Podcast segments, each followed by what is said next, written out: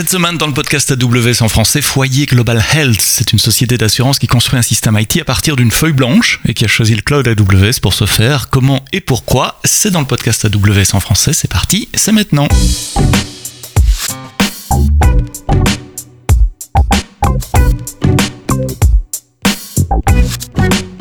Bonjour, bienvenue dans le podcast AWS en français. Merci de vous abonner toutes les semaines, de vous réabonner, de télécharger les épisodes. Vous savez, c'est tous les vendredis matin, une semaine sur deux, avec des invités pour parler de leur retour d'expérience sur AWS, et puis une semaine sur deux pour euh, parler des, nouveautés des deux dernières semaines. Cette semaine, j'ai le plaisir d'accueillir Michel Etienne et Pierre Tomasina.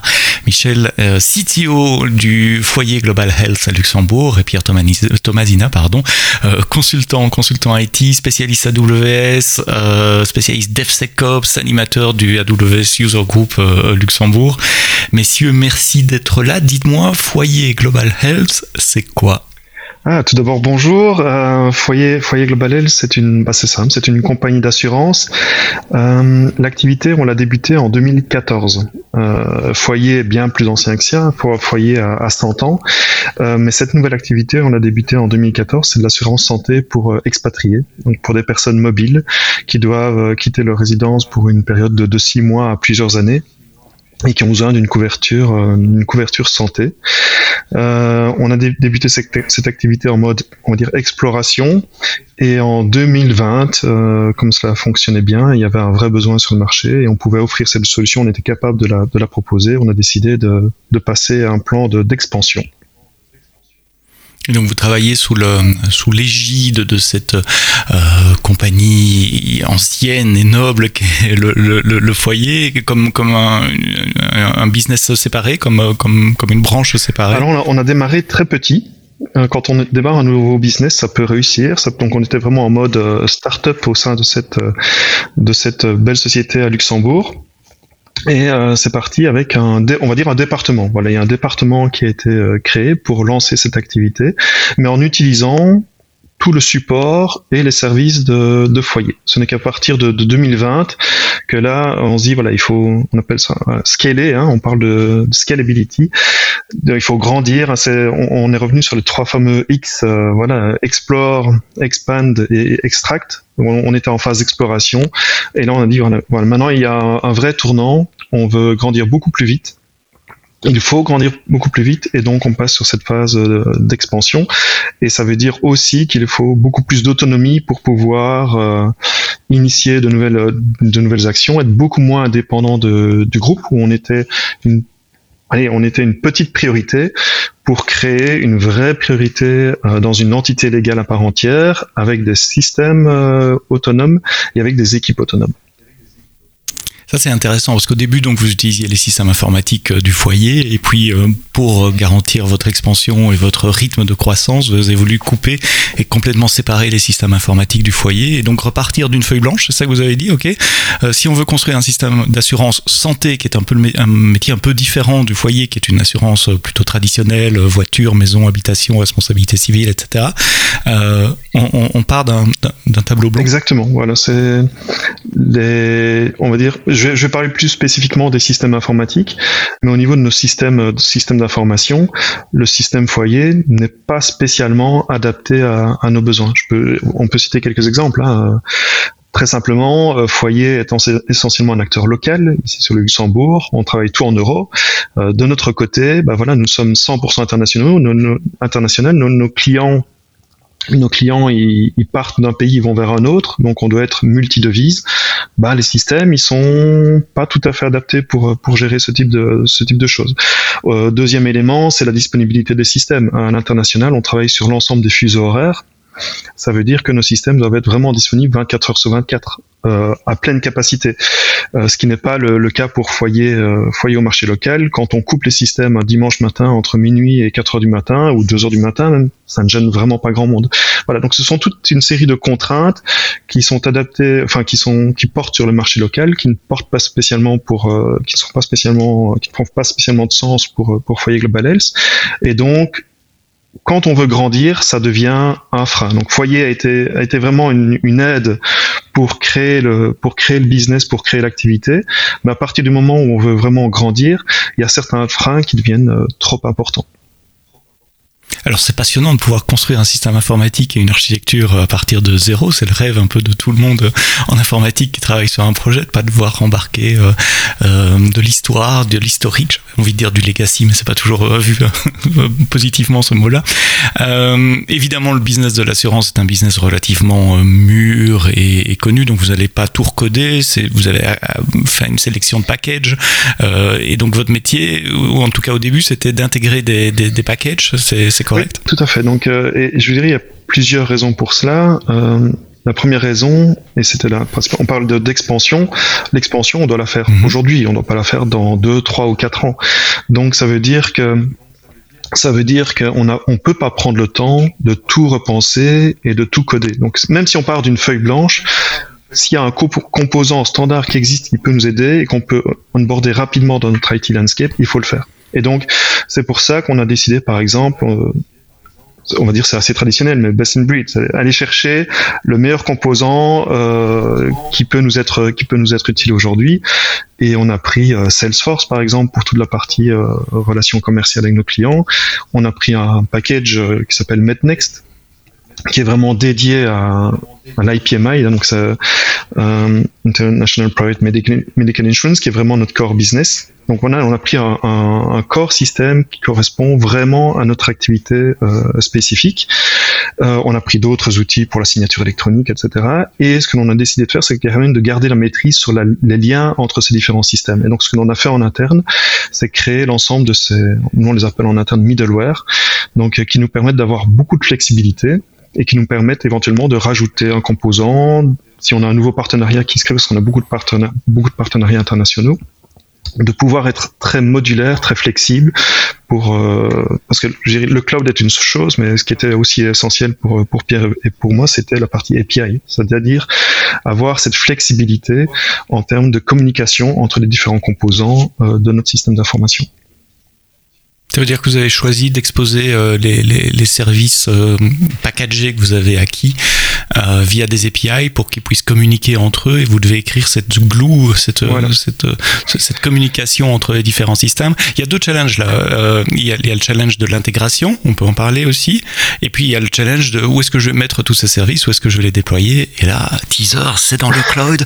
Mais bon, c'est le podcast AWS, donc vous en doutez, on en, on en mm-hmm. parlera plus longuement après comment, comment ça s'est passé euh, dans, dans, quel ordre de, de, ces réflexions se sont produites? Euh, Je dirais que si je reviens sur la partie croissance, donc on sait qu'il y a la croissance, elle est là. On sait qu'il y a du, du business qu'on va devoir le, faire. On a, on a beaucoup de clients parce que j'ai oublié de dire tout à l'heure, mais au niveau des clientèles, de la clientèle, on a des clients individuels et on a des clients clients groupe. Donc on sert à la fois des voilà une personne qui un freelance qui décide d'aller euh, euh, au Brésil pendant pendant un an, mais on sert aussi des entreprises qui régulièrement envoient des personnes euh, à l'étranger, euh, sur d'autres pays, sur d'autres continents.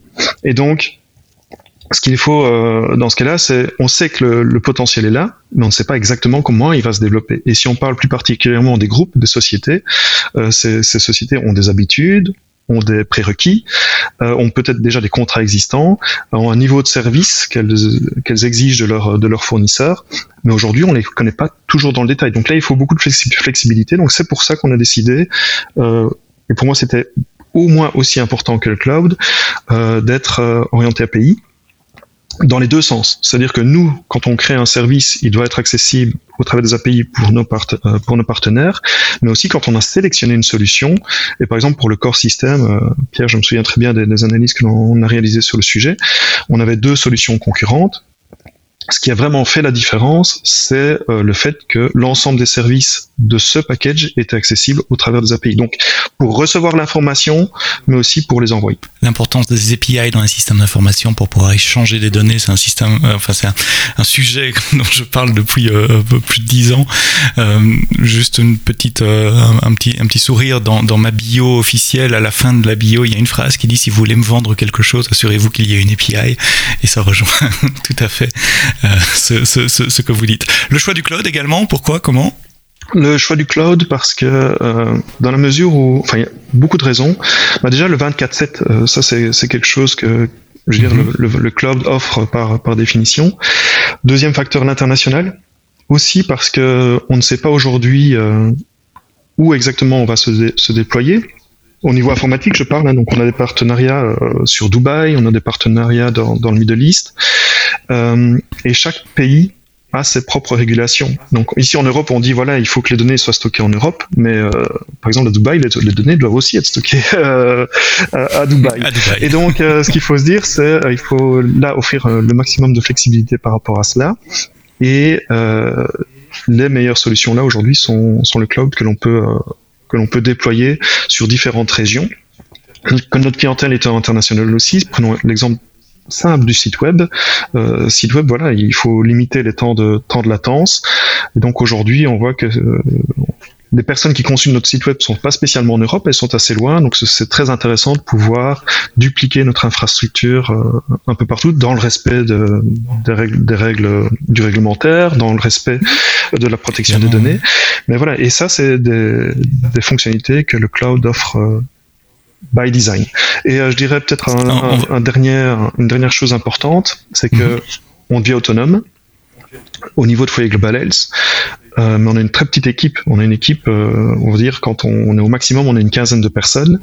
Et donc, ça veut dire aussi qu'en termes d'infrastructure, voilà, il faut, il faut du support. Et euh, on peut pas se permettre d'engager quatre ou cinq ingénieurs systèmes qui vont gérer nos systèmes ici en interne. Et là, le cloud offre beaucoup de choses, pas seulement la partie hosting, mais aussi tous les services qui vont avec, que ce soit en termes de gestion de base de données, de gestion de backup et tout ce qui va, tout ce qui l'accompagne.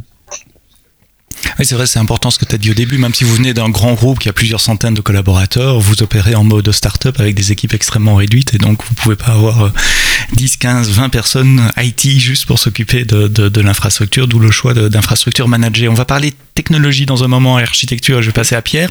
Mais avant ça, j'ai encore une question plus business pour, pour toi, Michel. Tu parlais de régulation, etc.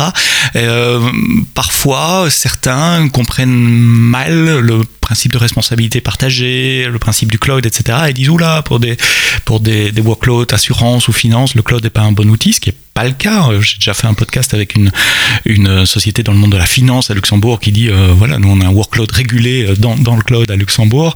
Euh, il y a aussi des spécificités liées au, marché de l'assurance et des spécificités luxembourgeoises du régulateur luxembourgeois. Oui, oui, euh, ah oui ça c'est un grand sujet. C'était une, voilà, la réflexion que tu, que tu mentionnes là, bah, évidemment on l'a eu en, interne aussi, à deux niveaux. Euh, premier niveau, c'est niveau européen. Et donc là, il y a une régulation maintenant. Donc il y a l'IOPA, qui est un régulateur, euh, européen, qui donne un certain nombre de directives, de recommandations. Euh, donc ça, on a bien été regardé ce qu'il fallait faire, et c'est beaucoup de bonnes pratiques liées à la sécurité et à la protection des données. À côté de ça, chaque pays a son propre euh, donc son propre régulateur. Pour nous, c'est le commissariat aux assurances qui édicte des circulaires en ce qui nous concerne et donc ces circulaires voilà, peuvent apporter des éléments complémentaires. Et en effet, au Luxembourg, il y a des éléments euh, plus fins euh, que ceux euh, que donnés par euh, par le régulateur européen. Et donc là, ce que l'on a dû faire, c'est travailler avec notre fournisseur cloud pour on l'a fait sous forme d'addendum au contrat, donc euh, on, a, un contrat générique, mais derrière cela, on a fait, on va dire, des conditions particulières qui s'appliquent à, nous parce qu'on a des règles particulières en matière d'audit, par exemple, en matière de, secret professionnel. Et donc, euh, il fallait que l'on ajoute encore quelques règles, quelques bonnes pratiques supplémentaires au niveau local. Et puisque on parle d'AWS, je crois que celle-là, ça s'est très bien passé. On a eu en, quelques semaines, et j'ai même moi-même été assez surpris parce que venant de, de grands acteurs, d'avoir cette cette flexibilité pour se mettre en conformité, avoir vraiment le souhait de se mettre en conformité vis-à-vis des règles locales du Luxembourg, qui est euh, même au sein de l'Europe est un tout petit pays. Ça veut dire qu'on a, on a sorti nos, nos, nos juristes de, de, là où ils sont et on a fait une annexe au contrat avec des terms and conditions qui sont spécifiques au métier de l'assurance à Luxembourg. Exactement. Donc, euh, et, et, là, je dois, je dois remercier les, les, deux côtés. Je veux dire, euh, parce que pour la partie juridique, je travaille encore beaucoup avec euh, avec Foyer, donc je dois vraiment remercier le, mhm. le, juriste de le juriste de Foyer, le juriste d'AWS, qui se sont mis ensemble et qui ont travaillé vraiment de manière très constructive. C'est un point important parce qu'il y a beaucoup de clients qui pensent que quand on va sur AWS, bah, c'est très impersonnel, on doit accepter des conditions contractuelles qui sont les mêmes pour tout le monde, on met son numéro de carte de crédit et puis c'est pas vrai, il y a une relation humaine derrière, on peut parler à des gens, on peut se mettre d'accord, on peut négocier, pas que le contrat d'ailleurs, on peut négocier les prix aussi. Mais, euh, mais, voilà, hein, il y, a des gens qui sont là pour vous accompagner dans, dans, dans, ces euh, démarches-là, c'est pas juste euh, un, site web. côté architecture, quels sont les, piliers, les, fondamentaux de l'architecture, les, piliers sur lesquels vous êtes reposés, les choix principaux que vous avez faits dès le départ Donc, en termes d'architecture, la stratégie c'était vraiment d'être cloud first et donc de choisir les meilleurs services proposés par le cloud tout en respectant euh, les, bien sûr les concepts de sécurité, de ségrégation de données, euh, de d'où sont stockées, euh, conservées les données. Donc on a fait on a fait le choix de deux cloud providers, on va dire ça. L'un pour la digital workplace et là on se base sur Office 365 et Microsoft. Donc ça c'est pour le mail, les documents en ligne, le partage, la collaboration, etc. Exactement. Aussi euh, le, le, le, Central Entity euh, Management, donc pour l'authentification fédérée SSO, c'est dans Azure Active Directory. Ça c'est important, c'est le compte euh, vraiment de chaque euh, employé FuegoLS qui permet de se connecter ensuite à tous euh, les différents systèmes cloud qu'on peut avoir à travers le single sign-on dont AWS. Et pour toute la partie opérationnelle, donc déploiement de toutes les applications développées en interne ou pas, sont opérées là directement dans le cloud AWS. Euh, une autre chose qui était très importante pour nous, c'était vraiment de donner euh, de l'autonomie euh, aux équipes de développement vraiment la, philosophie you, build it, you own it, you ship it.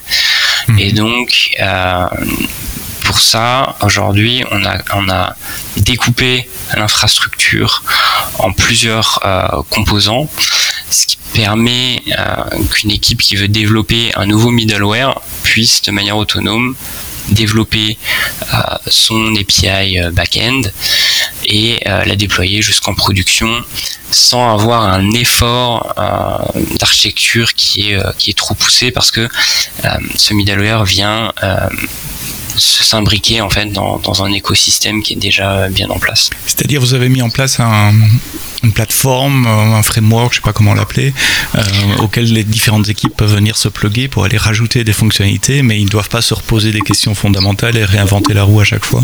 C'est ça, oui. Donc en fait, on reste sur. Euh, donc on a, on a de manière euh, architecture opérationnelle, on a, on a deux grosses parties. On a la partie plus core system, euh, qui est basé sur de l'Oracle, on pourra revenir après. Mhm. on a la partie vraiment euh, développement interne, donc tout ce qui est portail euh, pour les employés, portail pour les clients, pour pouvoir accéder à leur contrat.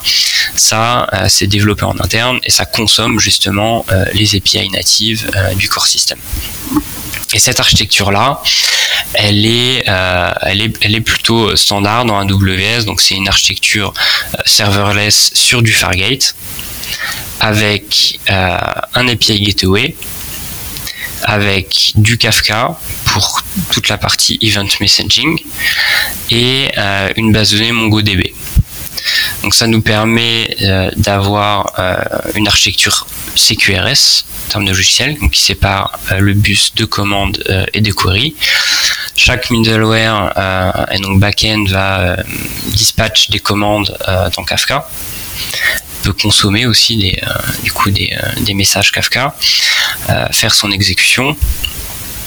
Et pour toutes les routes publiques, à ce moment-là, être exposé à travers un API Gateway. Vous avez choisi des, versions managées de, Kafka et de, MongoDB Oui, oui, oui. n'existaient pas encore à l'époque, je sais plus. Euh, si MS, euh, donc on a choisi MSK, qui est donc le, cluster Kafka euh, manage par AWS, et DocumentDB pour la partie Mongo, qui est compatible avec la plupart des schémas Mongo. Et vous déployez ça sur une région, plusieurs régions. Michel avait dit dans l'introduction que vous avez un business global. Où est-ce que vous en êtes en termes de, multi-région pour le moment? Alors, pour le multi-région, aujourd'hui, ça va concerner que tout ce qui est vraiment client-facing, donc le, website avec du CloudFront ou les applications single page app avec CloudFront aussi.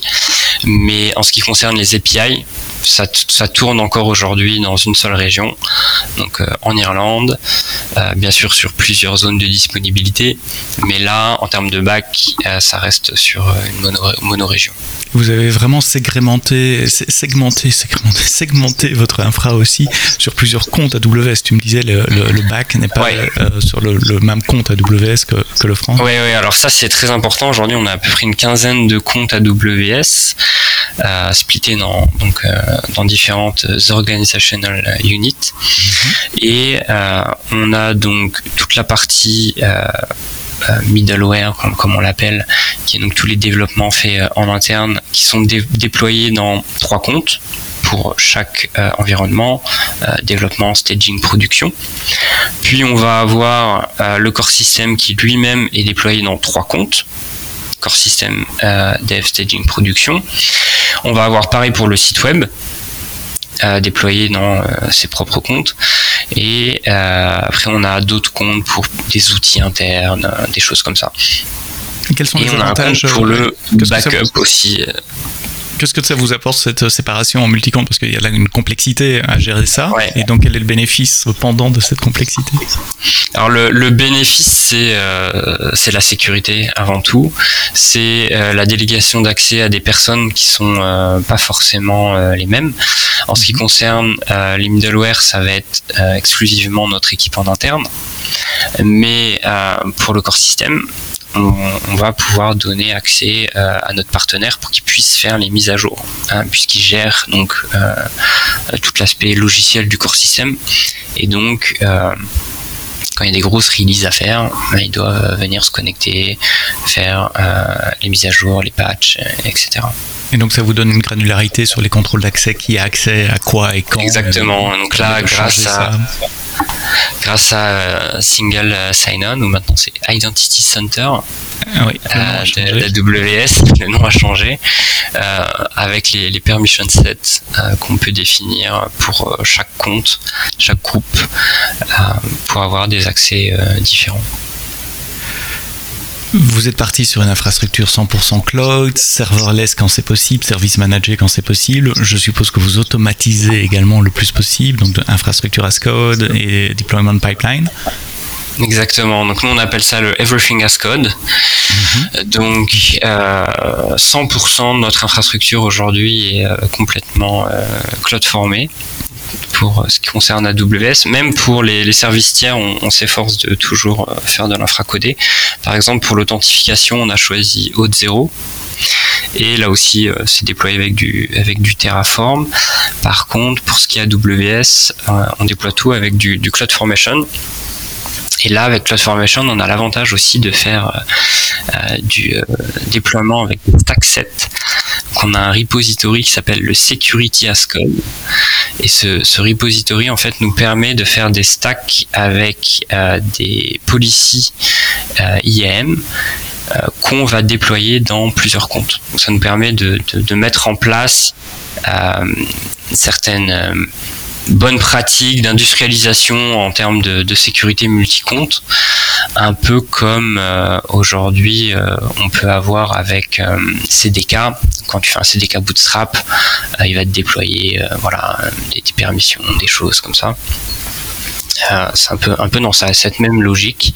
Et avec les stack sets, ça déploie le même stack dans, dans plusieurs comptes AWS. Ça veut dire que les, les, réglages de sécurité sont exprimés comme des règles de code dans CloudFormation et que vous êtes capable de les déployer sur l'ensemble de vos comptes, différents environnements, dev, test, prod, mais et différents comptes de prod également en fonction du fait que ça soit back-end, front-end ou d'autres d'autres ouais, services. Ouais, tout à fait. Ça nous permet de mettre certaines règles deny, par exemple sur des bouquets S3 euh, ou de la gestion de comptes, des, des, voilà, des, des, choses qui sont un peu sensibles qu'on souhaite pas forcément activer dans, dans les comptes de production.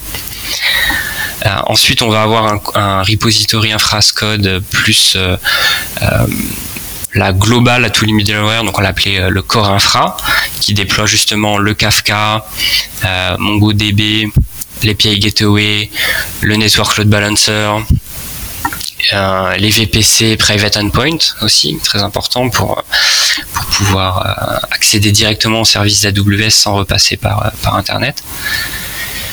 On va avoir un autre repository d'infrastructure qui va être le service network Hub and Spoke. Donc ça, quand tu es dans une stratégie multi-compte, ça te permet de concentrer tous les flux réseau vers un groupe de NAT Gateway bien, bien précis, avec Transit Gateway, exactement. Mhm. Donc tous les comptes sont connectés à une Transit Gateway, peuvent égresser leur trafic à travers euh, euh, des, des NAT Gateway bien précises qui permet d'avoir euh, des adresses IP qui sont dédiées à Fouet Global Health dès qu'on veut se connecter à un partenaire extérieur qui va nous demander de whitelister nos adresses IP on peut très facilement lui dire. Euh, voilà, et ça peut être dans n'importe quel compte de production, comme on a plusieurs comptes de production, ils sortiront tous avec les, mêmes adresses IP. Et cette infrastructure-là, donc elle est codée à Scode aussi, elle dépend de pipeline de déploiement aussi, c'est-à-dire que vous faites un changement, ça passe par l'automatisation du, du, déploiement? Donc là, euh, on a fait le choix dès le début euh, de partir sur GitHub et mhm. donc de bénéficier des, des GitHub Actions pour pouvoir euh, industrialiser vraiment le, déploiement et l'automatisation. Donc sur un guide branching assez standard euh, entre la branche euh, master, les, les releases. Et les GitHub Actions, elles tournent sur les runners de, de, GitHub ou vous avez vos runners C2 qui tournent de votre côté? Non, elles tournent sur les runners de GitHub. D'accord, donc vous devez aussi avoir des secrets sur GitHub, Access Key, Secret Key et autres, des rôles? Oui, alors voilà, donc là on a euh, on a on a un rôle CloudFormation qui est assumé par euh, par le service pour pouvoir faire le déploiement et une access key euh, pour pouvoir faire le déploiement sur sur AWS. D'ailleurs, c'est une petite amélioration de sécurité qu'on pourra faire puisque maintenant GitHub propose une intégration OpenID ce qui permet de ne plus avoir d'access key euh, IAM. Euh, ça serait bien parce qu'aujourd'hui c'est la seule, c'est les seuls access keys qui existent dans nos comptes. C'est pour, pour GitHub. Alors, tu as mentionné Oracle plusieurs fois. Euh, je suppose que tes bases de données et euh, votre core package également euh, utilise des middleware Oracle. Ça veut dire quoi quand on déploie des, solutions comme ça qui ont été pensées, et c'est sans, sans, mauvaise pensée de ma part, qui ont été pensées pour déployer sur un serveur physique qui reste tout le temps avec une adresse IP constante, etc. comment ça se passe quand on met ça dans le cloud? Oui.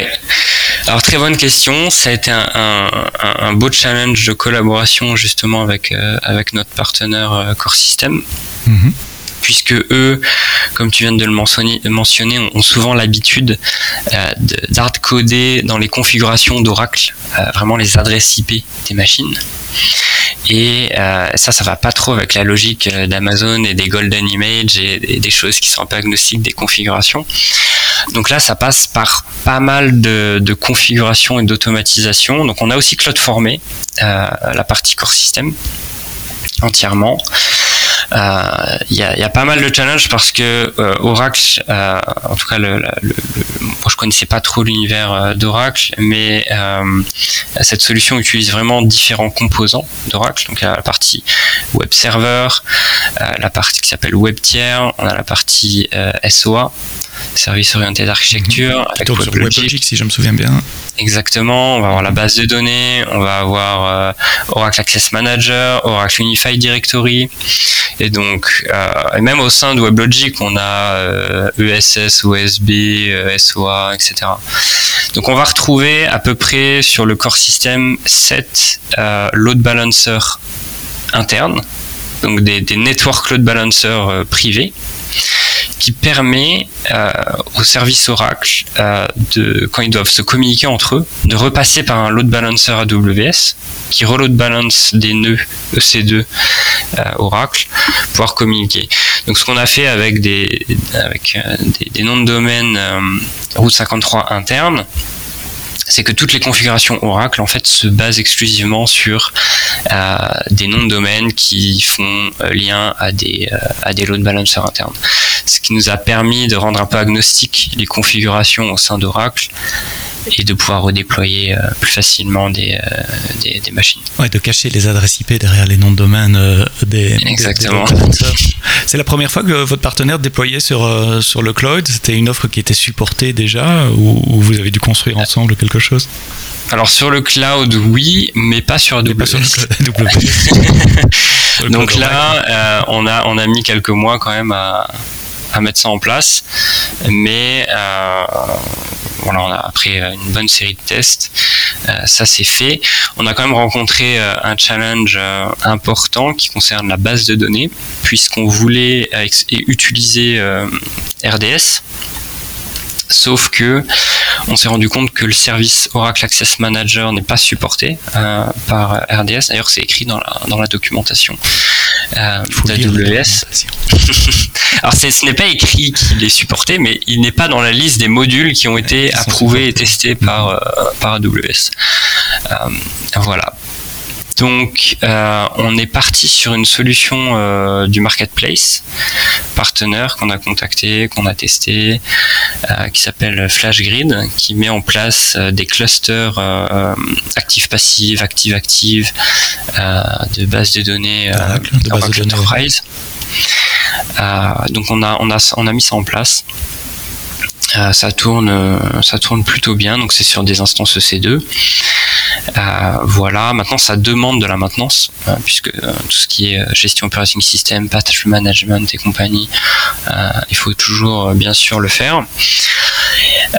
voilà. Maintenant, on a eu une petite news au reInvent de cette année qui est que RDS supporte plusieurs pluggable database maintenant sur les bases Oracle. On peut aller jusqu'à trois pluggable database, ce qui n'était pas le cas avant et qui était aussi un bloqueur pour nous au-delà du problème de euh, Oracle Access Manager, euh, c'est aussi le coût, puisque euh, on a besoin de 2 PDB minimum. Et donc, par le passé, ça, aurait voulu dire qu'on on aurait dû créer deux RDS deux, deux clusters RDS séparés et donc de payer le double. euh, en termes de licence. Euh, je, suis, suis pas super familier avec Oracle. Les, les, PDB, c'est quoi? Ce sont les bases de données logiques dans une base de données physique, c'est ça? Oui, exactement. Donc il y a le, le ce qu'on appelle le CDB, le Container Database, et au sein de ce Container Database, on peut faire des bases de données logiques, donc qui s'appellent des Pluggable Database. D'accord. Donc maintenant, on peut en faire plusieurs sur euh, RDS Oracle. Et oui, tout à fait. Et euh, voilà, donc une possibilité d'amélioration qu'on pourrait avoir cette année, c'est euh, refaire un test avec euh, une RDS, RDS Custom, pour être exact, et encore un autre service de, RDS qui permet d'avoir un peu plus la main sur les packages déployés dans, dans RDS et l'operating system pour pouvoir activer Oracle Access Manager qui, qui est encore le dernier bloqueur oui, c'est à ça que je pensais aussi, puisque en fait, avec RDS, vous n'avez pas accès au système d'exploitation en dessous. Donc, s'il faut installer des packages comme Oracle Access Manager, bah, c'est pas possible. Il n'y a que la base de données. Et RDS Custom permet justement de contourner cela, puisque RDS Custom est un peu hybride, c'est vous qui gérez l'instance EC2, mais c'est AWS qui gère la partie RDS, donc la partie base de données. Donc ouais, exact. la partie base de données est euh, comme si c'était RDS avec les backups automatiques, les patchs automatiques selon vos policies, mais vous pouvez quand même faire un SSH sur la machine ou installer en tout cas des, packages sur, sur, la machine.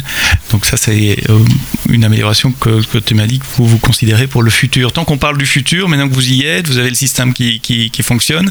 Euh, quels sont les, retours d'expérience maintenant que vous, est-ce que vous, attendiez l'agilité que vous attendiez, les performances que vous attendiez, et puis comment vous voyez le futur? C'est deux questions en une. On va commencer par euh, euh, résultat d'abord. Où est-ce que vous en êtes? Euh, alors en termes de résultats, on est hum, après on n'a pas des charges euh, énormes de trafic, euh, donc pour le moment je dirais que tout roule.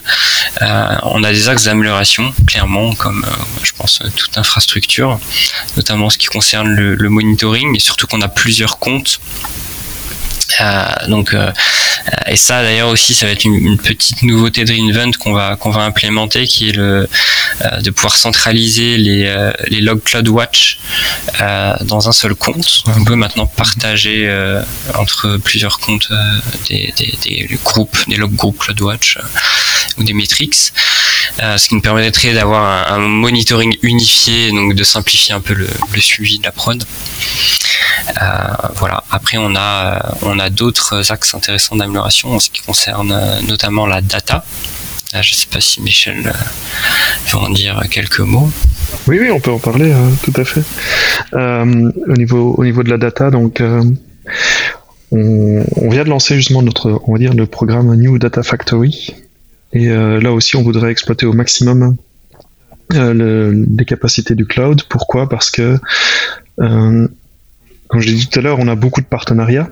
Ça veut dire qu'on a aussi beaucoup de partenaires qui nous envoient des données. Donc c'est des contrats d'assurance, hein, des contrats d'assurance et des, euh, des claims, donc des demandes de, remboursement. Mhm.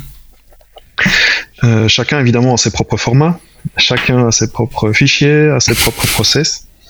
Et euh, là, on a vu vraiment beaucoup, beaucoup de beaucoup de capacités dans, dans AWS pour recevoir ces datas, les retransformer, faire vraiment des flux de transformation de données pour au final les restituer vis-à-vis de nos euh, vis-à-vis de nos utilisateurs en interne et de nos clients en externe, parce qu'il y a des clients, comme on a des clients corporate, il y a des clients qui sont aussi demandeurs de, de beaucoup de, de reporting. Euh, là, je dirais qu'on est encore en phase euh, de vraie exploration. On n'a pas encore défini à 100% le 100% le modèle, mais le modèle que, que l'on veut mettre en place, que l'on veut tenter de, de, déployer, le suivant récupérer toutes les données dans un seul data model en tout cas pour tout ce qui est données assurantielles.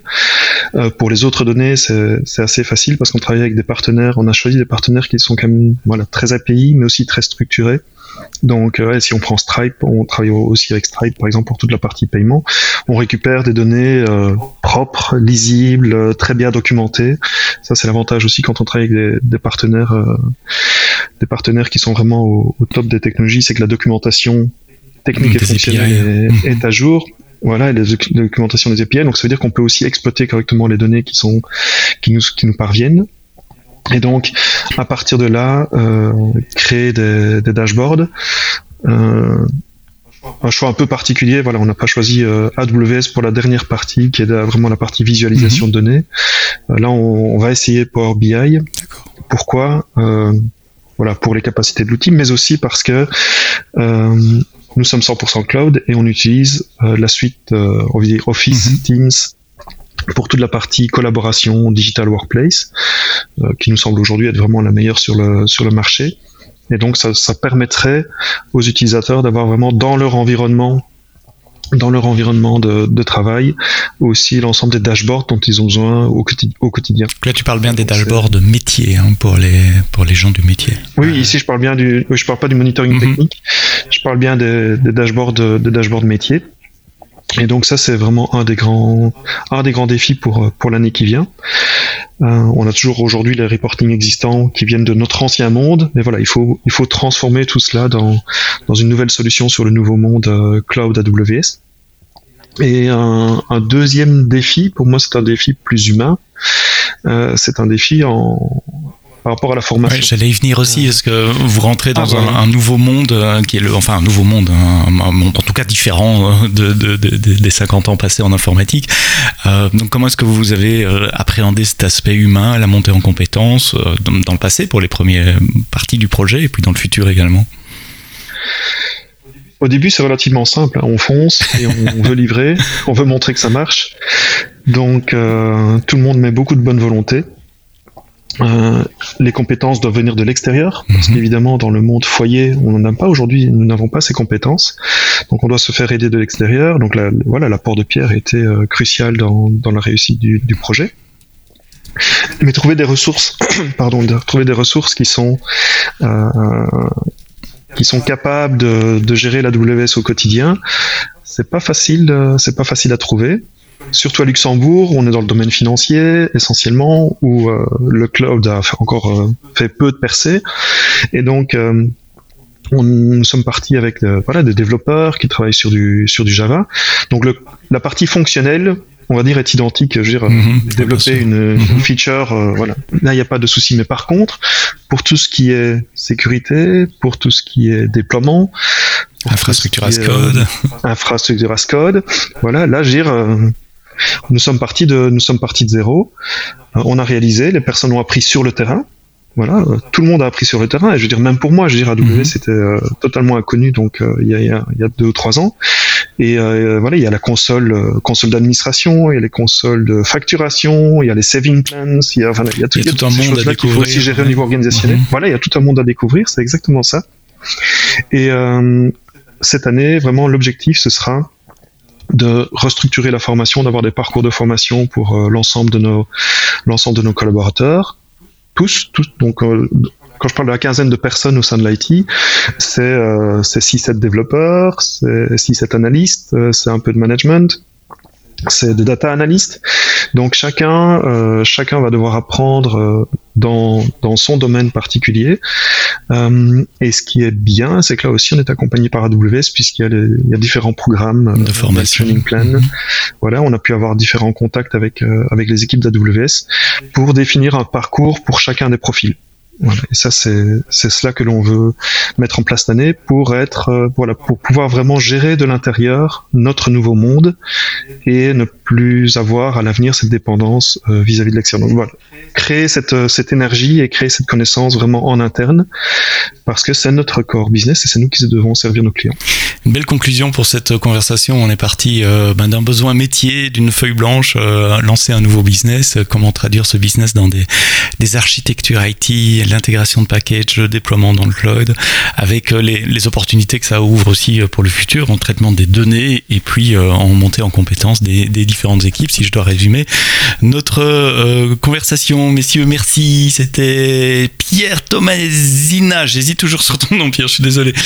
Pierre Thomasina, consultant IT, spécialiste AWS euh, et, euh, et co-animateur du AWS User Group à Luxembourg. Michel Etienne, CTO de Foyer Global Health, nouveau business pour la compagnie d'assurance Le Foyer établi à Luxembourg. Merci messieurs euh, d'avoir partagé vos opinions et votre expérience sur AWS avec les auditeurs du podcast AWS en français. Rendez-vous la semaine prochaine pour un prochain épisode du podcast et d'ici là, quoi que vous codiez, codez-le bien.